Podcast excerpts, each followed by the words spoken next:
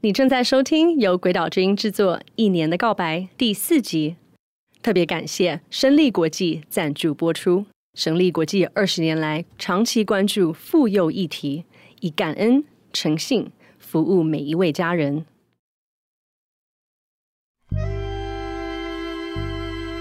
你还好吗，妈妈？见，你还好？OK，好。看起来还好吗？看起来还 OK，还 OK。有点累是不是？一点点累，对。还好，那嗯，我那天还在根本没讲，就是我知道，我知道我们每个礼拜有固定的时间，嗯、可以更深层的聊聊天。嗯哼，我会觉得哦，很不错。我的想法一模一样啊，真的，我觉得礼拜五就很轻松的，啊、然后我基本上都不安排事情。嗯，我在想，那以后礼拜五我应该早一点出门，然后很 relax 的逛逛。哦，我想要逛个小店啊。嗯那些小小小玩意儿店或者食材店啊，一个人独处，所以礼拜五是变成是我期待的一天。哦，对，然后进录音间，所以我进录音跟你工作的时候，我的心情是已经准备好，然后是轻松的。嗯嗯，因为你有段时间，你刚被诊断有癌症的时候，你不会让自己去逛街还是出去嘛？因为那时候你很害怕被感染，对不对？我觉得我是一个没有自信的病人，所以变成我就要很小心。因为第一次医生担心我会有黄疸，就真的黄疸出现了，所以我去从急诊室直接进去，从去先去挂急诊，然后在医院多住了五天，才开始做第一次化疗。然后第一次化疗结束回诊的时候，周医师要我很小心，不要被感染。嗯，就隔天我就感染了。所以我心里面那个恐惧很跟阴影是蛮蛮巨大的，所以我就很小心，不敢什么都不敢。然后现在啊，疗程结束了嘛，所以心情真的比较蛮轻松的。然后周医师决定帮我打那个白血球针，也给我增加信心，让我的体力比较好，所以相对也比较不容易被感染。所以就觉得哦，我终于可以出去逛一逛啊，走一走。对，然后你知道我，你知道吗？我们家人都很享受自由。OK，哦，我想问你什么时候开始跳舞的？你是怎么想要去跳舞？我什我一直想要跳舞，因为社社交的时候，每一次跟那些 buyer 他们出去参加那个年会啊，或圣诞节舞会，我都不会跳舞，所以我很自卑。然后很渴望我会跳舞，但我我知道我的肢体不协调，然后也不听不懂音乐，没有律动感，所以我学跳舞很早，但是都放弃，放弃，放弃。那那几年我过得很不好嘛。哦，是大概什么时候？就你们上大学的时候还记得吗？哦、那个那时候，因为我觉得你们上了大学，然后离开家就是空巢。然后你们从大学带回来的一些一些想法、价值观，好像你不认同我们的价值观。可能那几年我过得蛮不开心的，可能工作也不开心。那个时候我常常不上班啊，你记得吗？嗯，我记得。然后把事情弄得很邋邋遢遢的。有一天我要开车去超市，就看到路边插的那个 promotion 的旗子，嗯，就是 Frank 的教室。然后两堂课五十块，我就鼓起勇气去试上课，也是有一搭没一搭的。我真正认真跳，我是碰到伊维塔，他鼓励了我，然后他花好多时间，很有耐心陪我。然后我看到我的身体有改变，然后我的律动后来也突破了，我才渐渐有兴趣，就一直跳跳到现在。哇！所以你从二零零五年，你才刚开始学会跳舞，就开始尝试学跳舞，尝试。然后五年后你就自己创业了，好快哦，动作超快，妈妈。对，真的好猛哦，好猛，就是因缘际会吧。嗯哼，那你为什么喜欢跳舞？其实我不是喜欢跳舞，真的，我是经营跳舞教室才爱上跳舞，因为。我的运动细胞很弱，但是工作上的需要，或是我有一直有个梦想，我觉得跳舞的人体态很优美，所以一直渴望跳舞。但我真正学跳舞的时候，是那个过程蛮辛苦的，因为手脚不协调啊，我不对音音乐没有感觉啊，没有音感啊，所以我跳舞的过程很辛苦，所以我放弃了三次。我真正爱上跳舞是二零一三年，我代表台湾去英国的黑池做表演。那我花了九个月的时间练了我的 choreography，那个时候才真正享受跳舞的乐趣。然后从跳舞里面我得到很多收获，比如说我孤单寂寞的时候呢，我就放我喜欢的音乐，然后身体开始摆动，然后跟我的身体对话，慢慢慢慢发现呢，我的体态改变了，怎么懂得。吸气吐气，对，我发现我身体改变，我心情也改变了，嗯，所以我爱上跳舞。Actually，我们讲到这个，我想要请你讲一下你在台湾是做什么样的工作？我开了一个呃舞蹈教室，它是一个国际品牌，叫 Arthur Murray，是从美国进来的。啊我这个这个工作是我这辈子。最有成就感的工作，我很爱我的工作。我觉得我超级幸运，就是一辈子可以做到一件自己有热情，然后也有收获，然后乐在其中的工作。可是我之后，我那时候记得你就开始热爱跳舞。我从大学回来就听到你跟爸爸在楼下的厨房非常热情的讨论怎么这个舞步怎么跳，然后那个舞步怎么跳。对，对，对。然后我本来也想问你，就是。因为我们，我、你爸爸，我们二零一七年决定从美国来台湾，然后你是怎么决定要回台湾的？我大概在三十四十岁那个阶段就想，有有一天，等到我这工作告一段落，退休的时候，我要回台湾。然后在二零一五年，我们的珠宝生意慢慢被这些智慧型手机取代了。就是消费者的消费行为改变了，所以我们的珠宝变成是个奢侈品以后，就市场慢慢缩小，我觉得是时候了，应该把公司珠宝生意呢告一个段落。那那个时候，因为我有这个舞蹈教室，所以我觉得我是有这个责任，然后不是交给别人去做，要去落实我的理念，所以我就决定回来。真的下定决心回来，是因为有舞舞蹈教室，所以我知道我可以可以贡献什么，然后我有事情做，然后我知道这个舞蹈教室它带给我很多快乐，这个工作带给我很多快乐。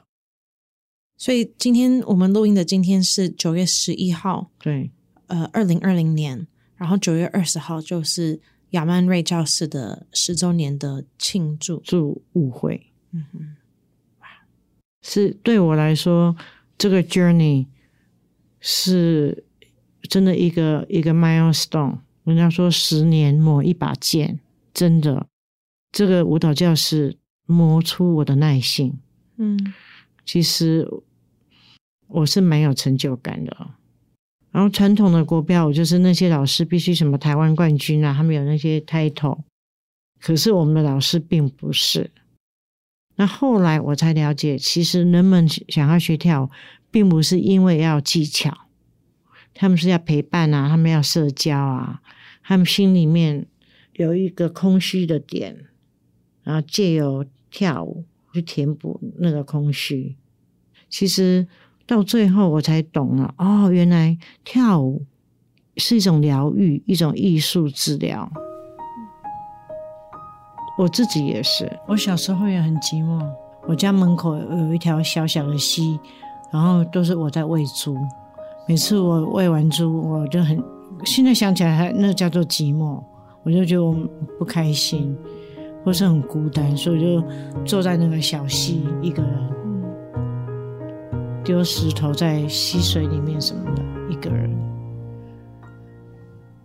我年纪大以后，我还。蛮享受寂寞的，你有可能享，你有可能享受独处，独处对。寂寞通常是一个比较负面的词，OK，我也蛮喜欢有时候有一种孤单的感觉，就是世界上人都不不懂我，那我自己跟自己讲话。我自己也很蛮喜欢独处的，可是我会独处跟孤单或寂寞，我会稍微分别一下，这不太一样的两两件事。孤单应该是心理层面的，对对对对对。很多时候我心里面是蛮孤单的，嗯，然后没有人懂我啊。对，但我也知道，很多时候是我不想让别人懂我，嗯，有这种矛盾的。对，我讲的孤单跟寂寞是内心的，对，不是外在的。对，我觉得像我们讲到教室东西，就是你，你开教室的时候，家人都不支持你，然后。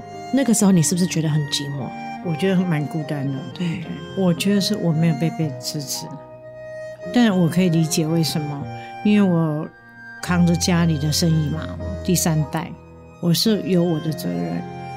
跟珠宝生意比起来，舞蹈的生意是很小，小到不行。然后家人也不懂得艺术这种东西，但那个时候我就知道，我想要追求我想要的。事后证明我蛮幸运的，我那时候那么勇敢。我到后来这些年，我体会到一个人一辈子能够做到自己有热情、自己爱的工作是多么的重要。那我做到了，所以在我这一代，我还算是比较勇敢的，比较叛逆啊。我我其实有一个问题想要问你。你现在你见证过阿嬷吗？你有你阿嬷的生活，对不对？我的生活，你的生活，就是等于是三代女性。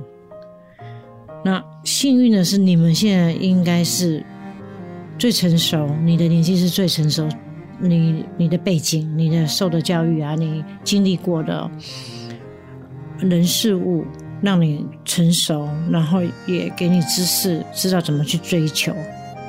可是，在我们那个年代年轻的时候，我们真的不知道我们在追求什么。嗯，我想阿嬷他们那个年代是更不知道，比如日子一一一天一天的过，别人要你做什么你就做什么。那我那个年代我，我我可能想要追求的东西，但是我的家庭可能不不允许，或是我告诉我自己，我我们好像没有这个权利去追求自己想要的东西。对，父亲赋给我的责任，我就必须要去做它，所以我没有很很勇敢，也没有很认真的去追求。我觉得，嗯，好几代人女性没有被鼓励去追求，这就是我想要说的.没有被鼓励去追求，对，追求自我，追求爱。对，我觉得这方面我非常幸运，就是我从小就看到女性。我们家是女性，一定是重要的。对，然后你记得你那个摩卡示威吗？对，那个海报是妈妈帮你做的啊、哦。对，然后追着路上所有的人要做联署。对，然后带你去什么中华公所什么巴拉巴拉巴拉那些地方。我们是真的非典型移民家庭，因为移民家庭的妈妈大部分就觉得是一件丢脸死的事情。怎么可能呢？我是被工作炒鱿鱼，然后你们还一起跟我示威，然后很气愤嘛，觉得他们欺负你，对你不公平。对，然后去示威，海报是我做的，然后我第一个挂上海报，然后我去走的，对，去追人来签署，对，然后又碰到我的同行，我同行吓死了，怎我怎么会出现街头运动呢？然后好像第二次是碰到我的员工啊，他都不敢。认我，我看到他转头就走，对，就是觉得那个时候才知道说，哇，为母则强。你当一个妈，你就是这么的坚强。当孩子有困难的时候，你就挺身而出了，没得说的。我觉得好玩的是，我们最终，我们两个人都是有一种叛逆，不，然后有一种憋不下的一种个性，最后都会跑出来，你知道吗？憋不住的一种，对，你掩饰不了的，掩饰不了，对。对，就退回去那个时空背景，我我从那现在我才知道，原来你跟我都有这个大女儿的情节。平常心说，要你当初十五年前我们一起做那个大学，你们我大学时期的那个论文，你的那个议题是一个女儿的责任。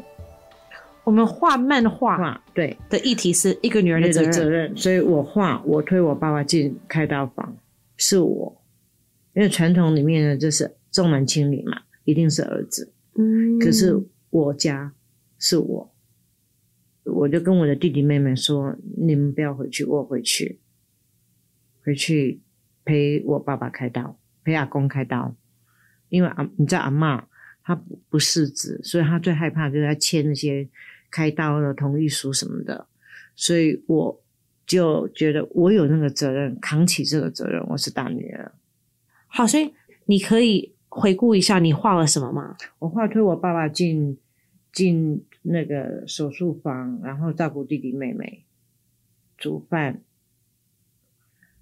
喂猪，喂猪，对，耕田，对。好像还有呃打那个井的水，你记得我们还画了时间线吗？嗯，对，就是我请你帮我的生我的生命吗？就是你帮我的生命写一个时间线，我帮你的生命写一个时间线，然后我们就在一起，然后看哪里有空白，我们哪里对彼此不认识，然后从那个基础开始有一些对话。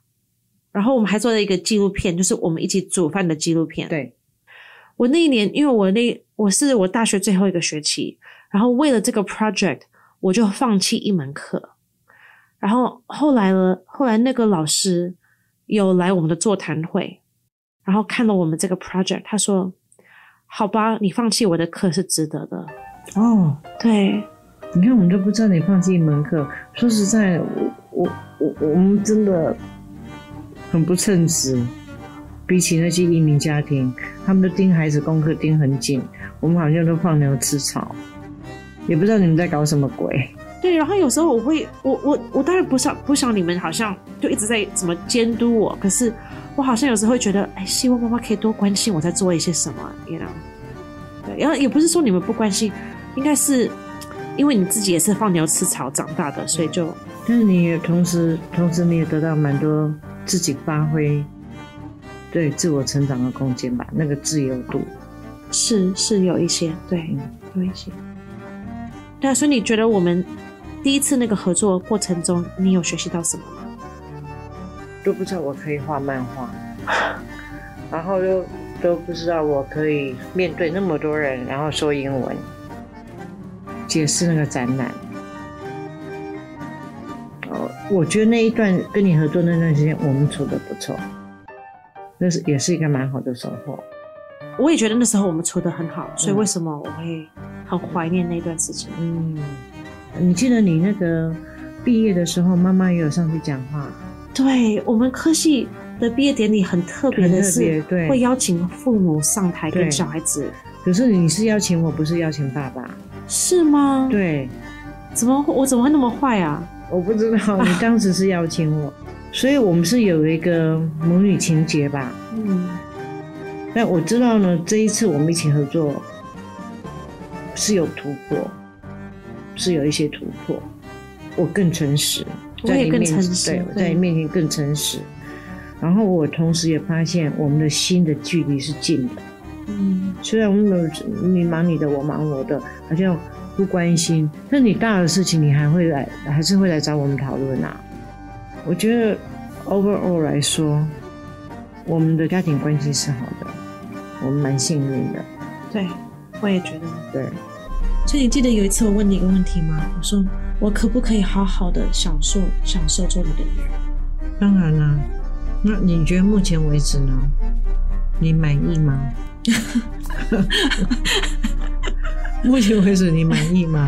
有时候我会，我觉得我有一个老声音，让我会挑各种毛病。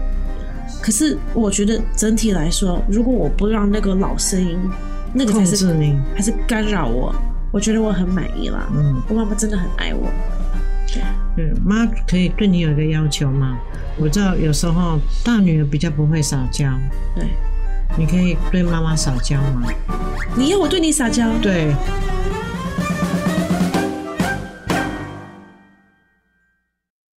一年的告白由鬼岛之音制作出品，导演 Doreen 王，监制制作人吴一慈、许培珍，剪接酷印有影工作室，编导潘科印、许培珍、Doreen 王，执行制作刘冠谷。